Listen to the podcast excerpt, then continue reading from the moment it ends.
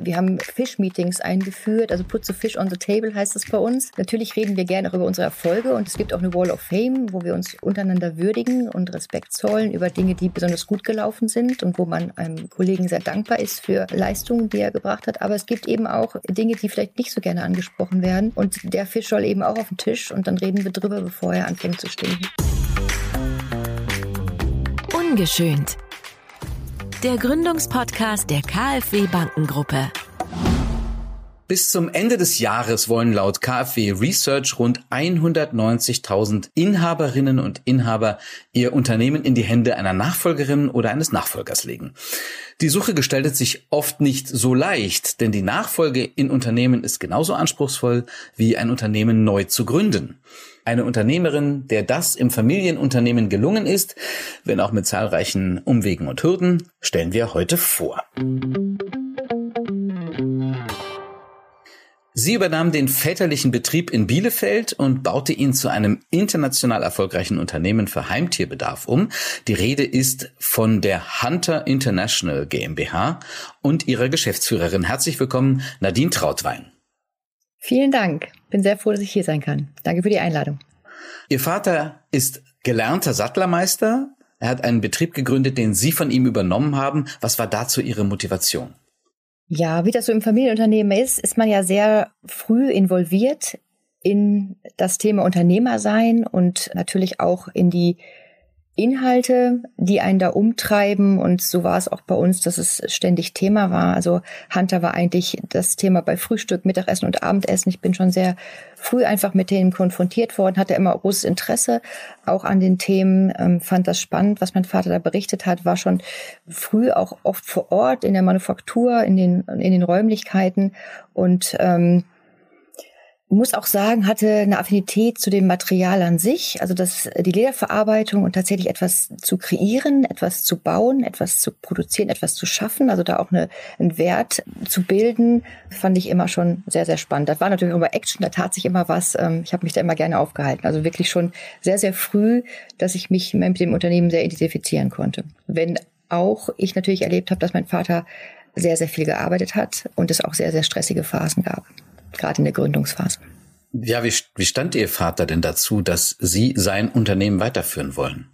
Ja, zunächst äh, wirklich zu Beginn, als dann klar war, so am Ende der Abiturphase und wo es um Studium ging, hat er schon hinterfragt, ob das denn das Richtige wäre. Ähm, es wäre ja doch auch mit sehr viel Zeitaufwand verbunden und ähm, wie ich denn zur Familie stehen würde und ob ich mir das gut überlegt hätte. Also schon glaube ich, als unterstützende Fragestellung gemeint, aber äh, doch schon so, dass ich nochmal drüber nachgedacht habe. Ist das wirklich, äh, zumal ich ja wie gesagt auch wusste, ich habe es eben schon erwähnt, was es bedeutet, diese Verantwortung zu übernehmen und dass es eben auch teilweise auch damals auch zu Lasten schon des Familienlebens da war. Hunter ist im Bereich Heimtierbedarf weltweit eine echte Markengröße und vielen Haustierbesitzern ein Begriff. Aber für jene, die Hunter nicht so gut kennen, hier ein kurzes Firmenporträt. Angefangen hatte alles mit der Gründung von Hunter durch Rolf Trautwein im Jahr 1980. Sein Traum, selbst hochwertiges Zubehör für Hunde herzustellen. Das Produktsortiment an Zubehör und Lederaccessoires für Heimtiere wuchs mit den Jahren. Unter Hunde- und Katzenliebhabern wurde die Marke Hunter dann schnell sehr beliebt. Und für Tochter Nadine Trautwein, die mit Hunden aufwuchs, war klar, sie würde Hunter eines Tages weiterführen. Heute ist Hunter in über 80 Ländern vertreten. Nadine Trautwein hat das Unternehmen von analog auf digital umgestellt, die Marke internationalisiert, E-Commerce sowie agile Arbeitsmethoden eingeführt. Auf die Übernahme bereitete sie sich durch Mitarbeit im Unternehmen über Jahre vor. Und doch überraschte sie das Arbeitspensum, das sie teilweise an ihre Grenzen brachte. Auch ihr Standing als Geschäftsführerin musste sie sich erst erarbeiten. Frau Trautwein, als Sie die Geschäftsführung von Hunter übernahmen, kannten Sie das Unternehmen ja schon sehr gut, aber eher von der operativen Ebene. Was für Ziele hatten Sie sich gesetzt? Wie sollte es mit Hunter weitergehen?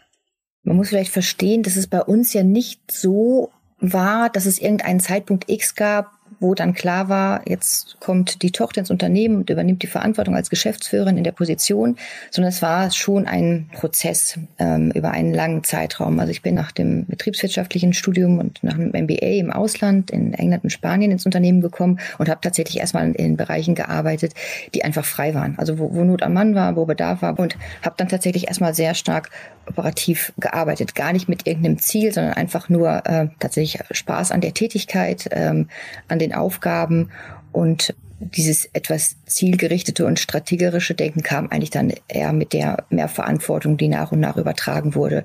Also das war offensichtlich ein schleichender Übergang von Ihrem Vater auf Sie, aber Sie hatten ja vielleicht dennoch schon Überlegungen, äh, wie es mit Hunter weitergehen kann. Haben Sie die mit Ihrem Vater gemeinsam getroffen oder hatten Sie da eigene Akzente? Natürlich hat man als junger Mensch ähm, eigene Forschung und eigene Ideen. Für mich war das internationale Geschäft ganz, ganz wichtig, das eben auch zu skalieren für, für andere Märkte mit den Besonderheiten, mit den Bedürfnissen der Kunden. Und dann kam relativ schnell auch der Wunsch, näher am, am Kunden zu sein. Und als, als Markenhersteller ist es eben wichtig, nah an den Bedürfnissen des Kunden zu sein, um schnell reagieren zu können. Das äh, brauchen wir für die Produktentwicklung, das brauchen wir für Services, das brauchen wir für andere Themen.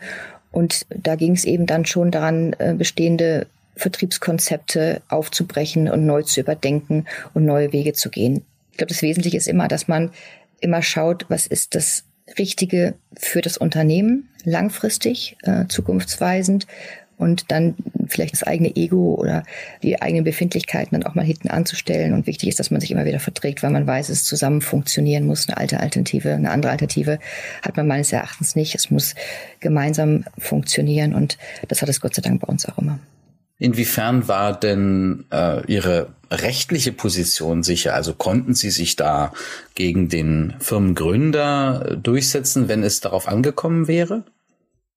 Auch das war ein Prozess. Es ist auch nicht so, dass es wirklich von einem Tag auf den anderen klar war, dass ich jetzt die Geschäftsführung übernehme, sondern es gibt ja unterschiedliche operative Gesellschaften in der Unternehmensgruppe Hunter, muss man sagen.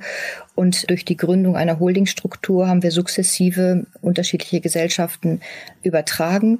Es sind immer mehr Unternehmen dazugekommen, die ich dann zu 100 Prozent zu verantworten hatte in der Position als Geschäftsführer, aber dann auch als Gesellschafterin. Und damit war das eben auch tatsächlich ja, so, so ein Aufbau eigentlich der Verantwortlichkeit. Und dann war natürlich auch klar, dass ich die Verantwortung habe.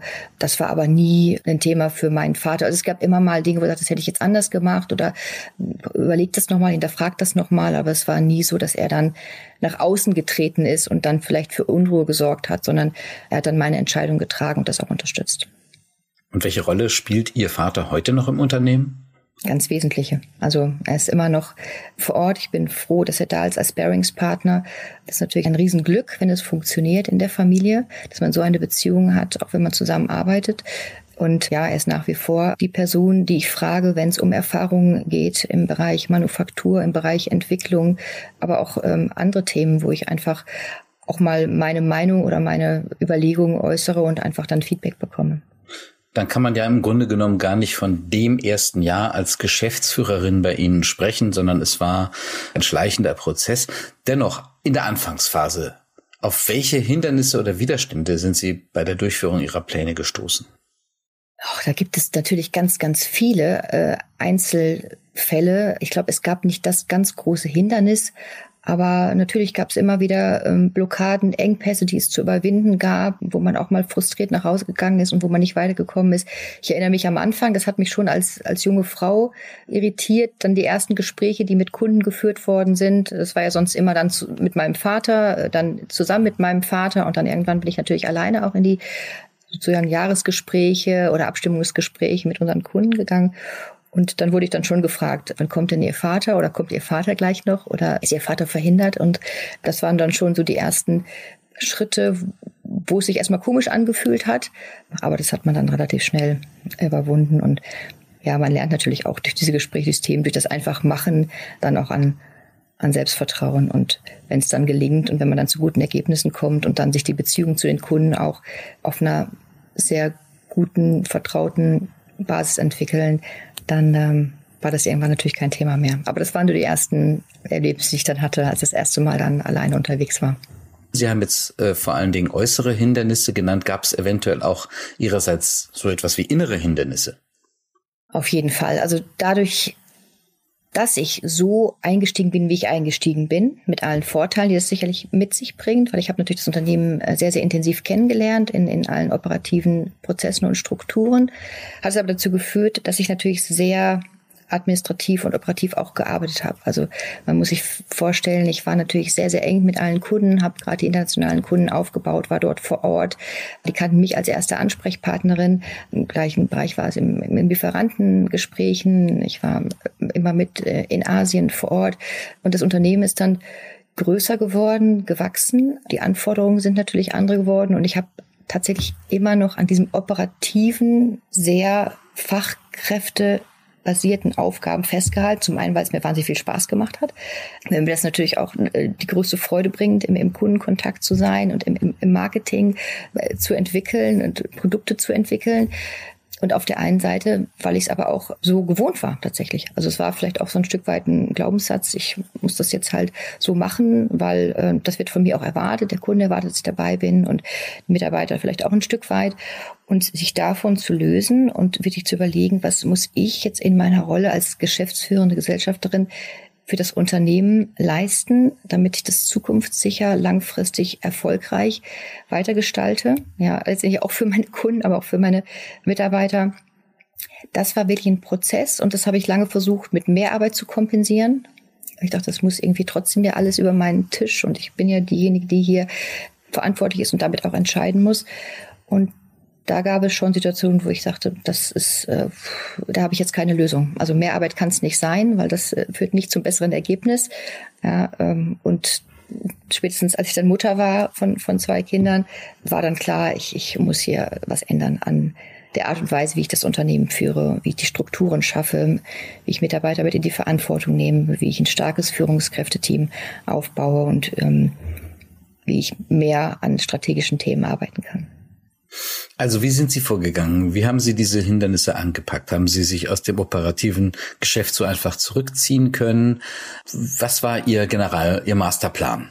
Also die Veränderungen fangen ja erstmal bei einem selbst an. Ich glaube, das, ähm, da, das habe ich, das habe ich gelernt, immer die Erwartungen an andere zu richten und zu sagen, das muss ich, das muss ich, das, das muss ich ändern. Das ist, glaube ich, der verkehrte Weg. Ich habe da tatsächlich sehr intensiv an mir gearbeitet. Ich habe mir Coaches, äh, Mentoren gesucht und das Problem auch offen skizziert und gesagt, okay, ich finde mich in der und der Situation, ich habe das und das vor, aber so richtig den Weg dahin ist mir nicht klar. Habe dann sehr viel Literatur dazu hm, gelesen und habe dann eine Klarheit für mich entwickeln können, Gott sei Dank, für meine Lebensbereiche, was mir wichtig ist, was ich will.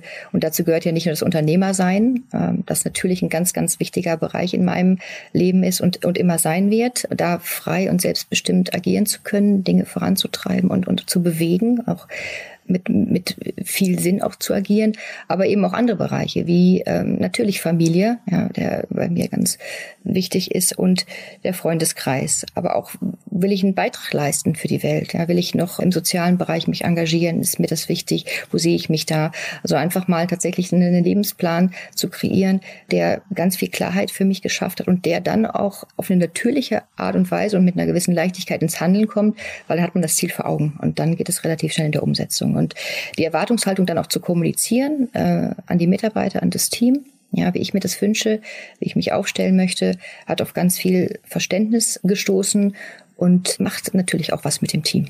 Ich glaube, das wünschen sich sehr viele Unternehmerinnen und Unternehmer. Sie haben da für sich einen ganz persönlichen Weg gewählt, nämlich den des Coaching. Was würden Sie anderen Menschen raten, die sich in einer ähnlichen Situation befinden? Also ich glaube, grundsätzlich kann man nicht alles selber wissen und hat auch nicht immer ähm, die goldene Regel. Ich würde mir, egal in welchem Bereich, immer Experten holen, die schon mal einen ähnlichen Weg gegangen sind, die vielleicht schon mal Erfahrung gemacht haben und Problematiken überwunden haben, Lösungen gefunden haben und da in den Austausch gehen und ähm, nicht glauben, man muss vielleicht immer alles mit sich selbst ausmachen, sondern sich einfach, wie es ja letztendlich im Unternehmen auch nicht anders ist, die, die Talente äh, mit den Menschen zusammen sein, die dann die bestmögliche Lösung bieten und die die Qualifikation mitbringen. Wie haben Sie denn die Erkenntnisse, die Sie für sich aus diesen Coachings gezogen haben, nun auf die Unternehmensführung oder in Ihre Teams hineingetragen? Ließen Sie sich übertragen?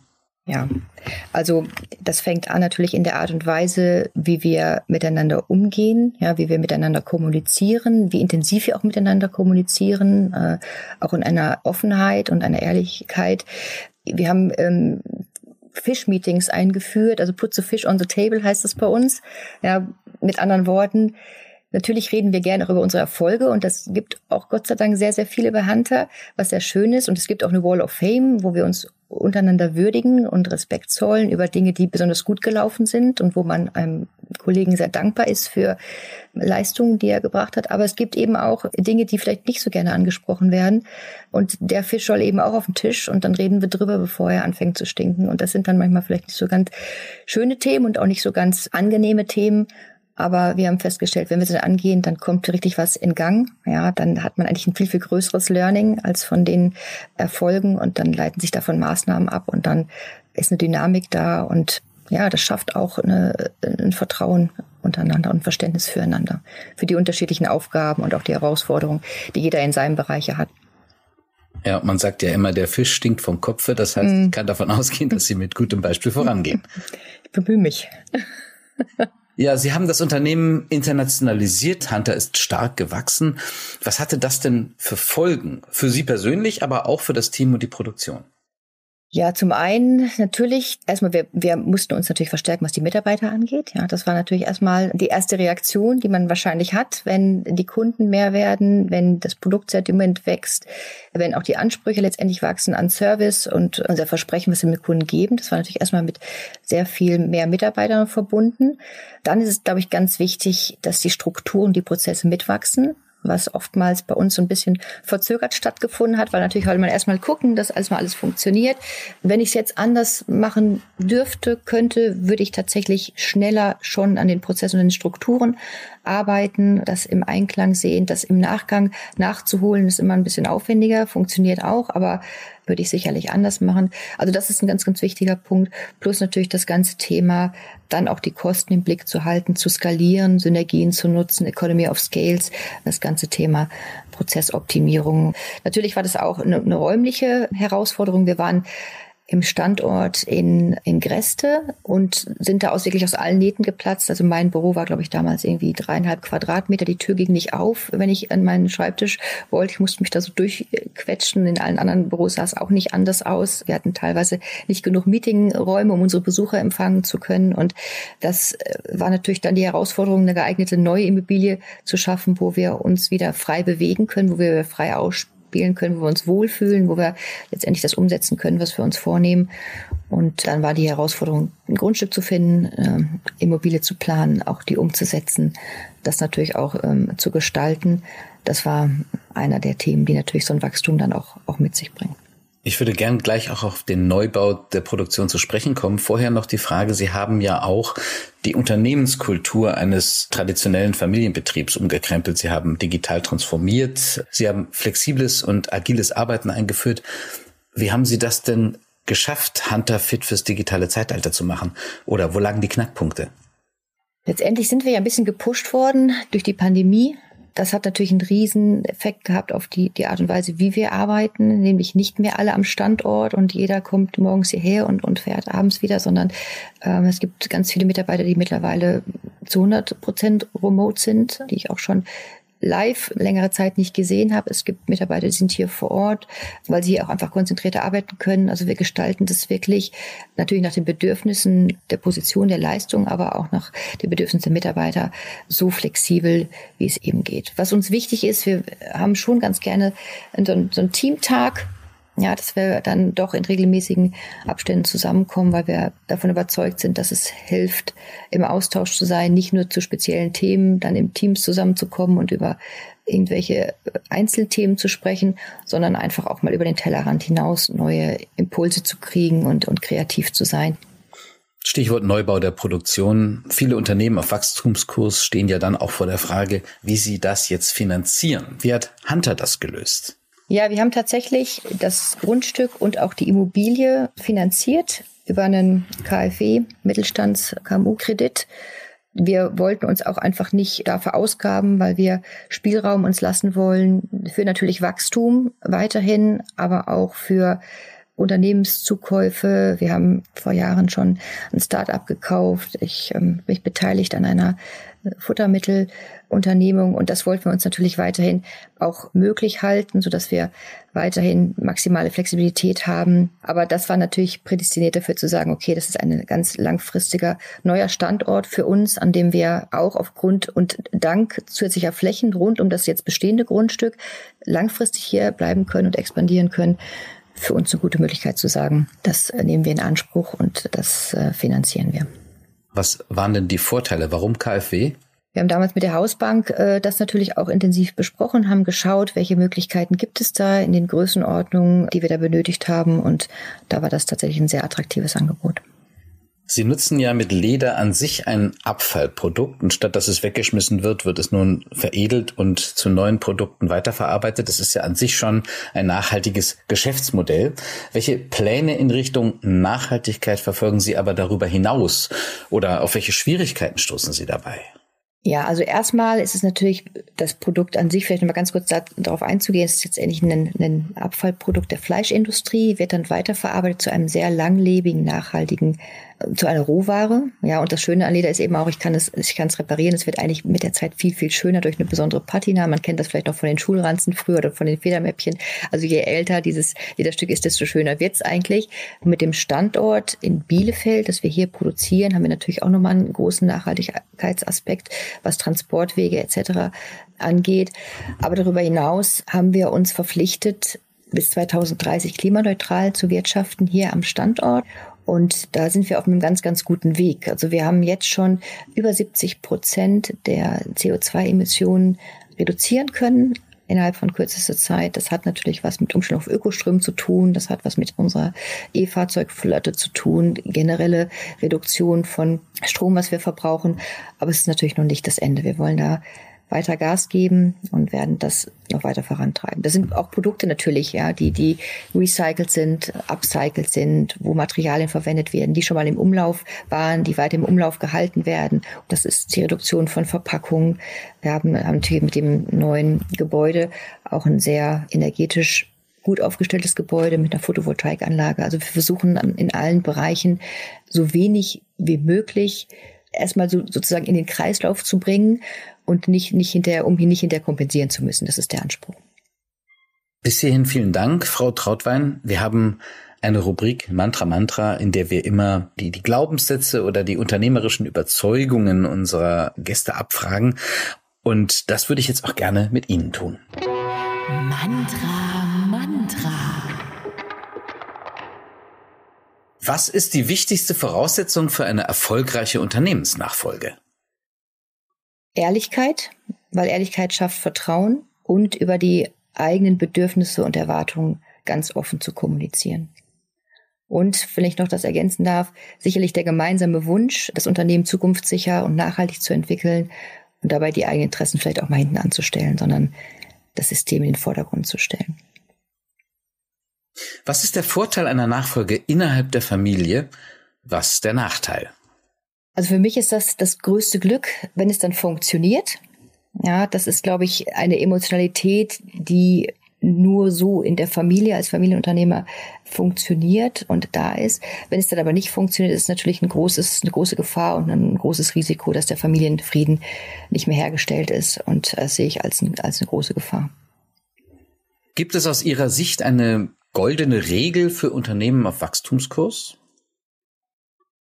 Also erstmal muss ich vielleicht sagen, es ist ja nicht unsere übergeordnete Prämisse zu wachsen. Also wir sind jetzt nie mit dem Ziel rausgegangen, wir wollen wachsen, sondern wir haben eigentlich immer reagiert oder idealerweise agiert auf Themen, die an uns herangetragen worden sind, immer mit dem Ziel, unsere Kunden erfolgreich zu machen, deren Probleme zu lösen, ja, die gut aufzustellen. Und dann kam der Erfolg letztendlich automatisch und das Wachstum Ihr wertvollster Tipp für innere Führung als Unternehmerin oder Unternehmer? Erstmal eine Klarheit über die eigenen Werte und Emotionen zu haben, sich selbst erstmal kennenzulernen. Ähm, Simon Sinek, der Buchautor, der auch Frage immer erst nach dem Warum geschrieben hat, hat das ja sehr ähm, eindrücklich auch erläutert. Also erstmal zu wissen, was ist denn mein Sinn? Ja, wofür brenne ich denn eigentlich? Warum mache ich das eigentlich? Und ähm, Ja, ich denke, dass man sich gut kennen muss, dass man sich aber auch gut leiden können muss. Und ähm, das schafft dann letztendlich das Vertrauen und auch einen Selbstwert und das Selbstbewusstsein, einfach an den gesteckten Zielen festzuhalten, die zu verfolgen und sich auch da nicht so leicht aus der Ruhe bringen zu lassen und ähm, sich nicht verunsichern zu lassen. Ganz herzlichen Dank, Frau Trautwein. Bitte vervollständigen Sie uns folgende Sätze. Unter allen Kulturen der Welt interessiert mich am meisten japanische, glaube ich. Also die, die Reisen, die ich in Japan erlebt habe, haben mich wirklich geprägt im Sinne von respektvollem Umgang, Zugewandtheit, Serviceorientierung, Disziplin, ähm, aber auch die Art und Weise, wie Produkte präsentiert werden, mit so viel Liebe zum Detail, mit ganz viel Respekt äh, Produkten, aber auch Menschen gegenüber. Neben Hunter wäre für mich folgender Job noch interessant gewesen. Innenarchitektur. Als Nachfolgerin oder Nachfolger in der Hunter Geschäftsleitung wünsche ich mir jemand, der das, was ich mache, mit genauso viel Spaß und Freude vorantreibt, mit einer großen Vision und äh, ganz vielen Hundebesitzern und Hunden noch ganz viel Freude macht. Aber nicht unbedingt ein Familienmitglied. Absolut nicht. Das ist ähm, wäre, glaube ich, schön, wenn es so wäre. Aber es ist absolut äh, keine Erwartungshaltung da. Ich ähm, will, dass die Kinder ihren Interessen folgen und das tun, was sie glücklich macht. Wenn mein Hund sprechen könnte, sein Lieblingsaccessoire im Hunter-Sortiment wäre? Das wäre das äh, Love-Halsband aus vegetabil gegerbtem Leder mit äh, weißen Herzen. So genau wissen Sie das. das weiß ich. ja. Vielen Dank, Frau Trautwein, für die Einblicke in die Entwicklung der Hunter International GmbH und in die inneren und äußeren Hindernisse, auf die man als Unternehmerin bei der Nachfolge in einem Familienbetrieb so stoßen kann. Ich wünsche Ihnen für Hunter und natürlich für Sie persönlich alles Gute. Vielen lieben Dank. Alles Gute auch für Sie. Auch in der kommenden Folge geht es um eine Unternehmensnachfolge. Der Inhaber der MTH Ultraschalltechnologie GmbH hat sich das Unternehmen ganz gezielt über die Unternehmensbörse Next Change ausgesucht, die Inhaberinnen und Inhaber mit Gründerinnen und Gründern vernetzt. Was die ausschlaggebenden Kriterien für seine Wahl waren und wie sich der Nachfolgeprozess gestaltet hat, erfahren Sie nächstes Mal bei Ungeschönt. Ungeschönt der Gründungspodcast der KfW Bankengruppe. Jetzt abonnieren. Mehr Infos zu Fördermöglichkeiten auf kfw.de/gründen slash oder kfw.de/nachfolge. slash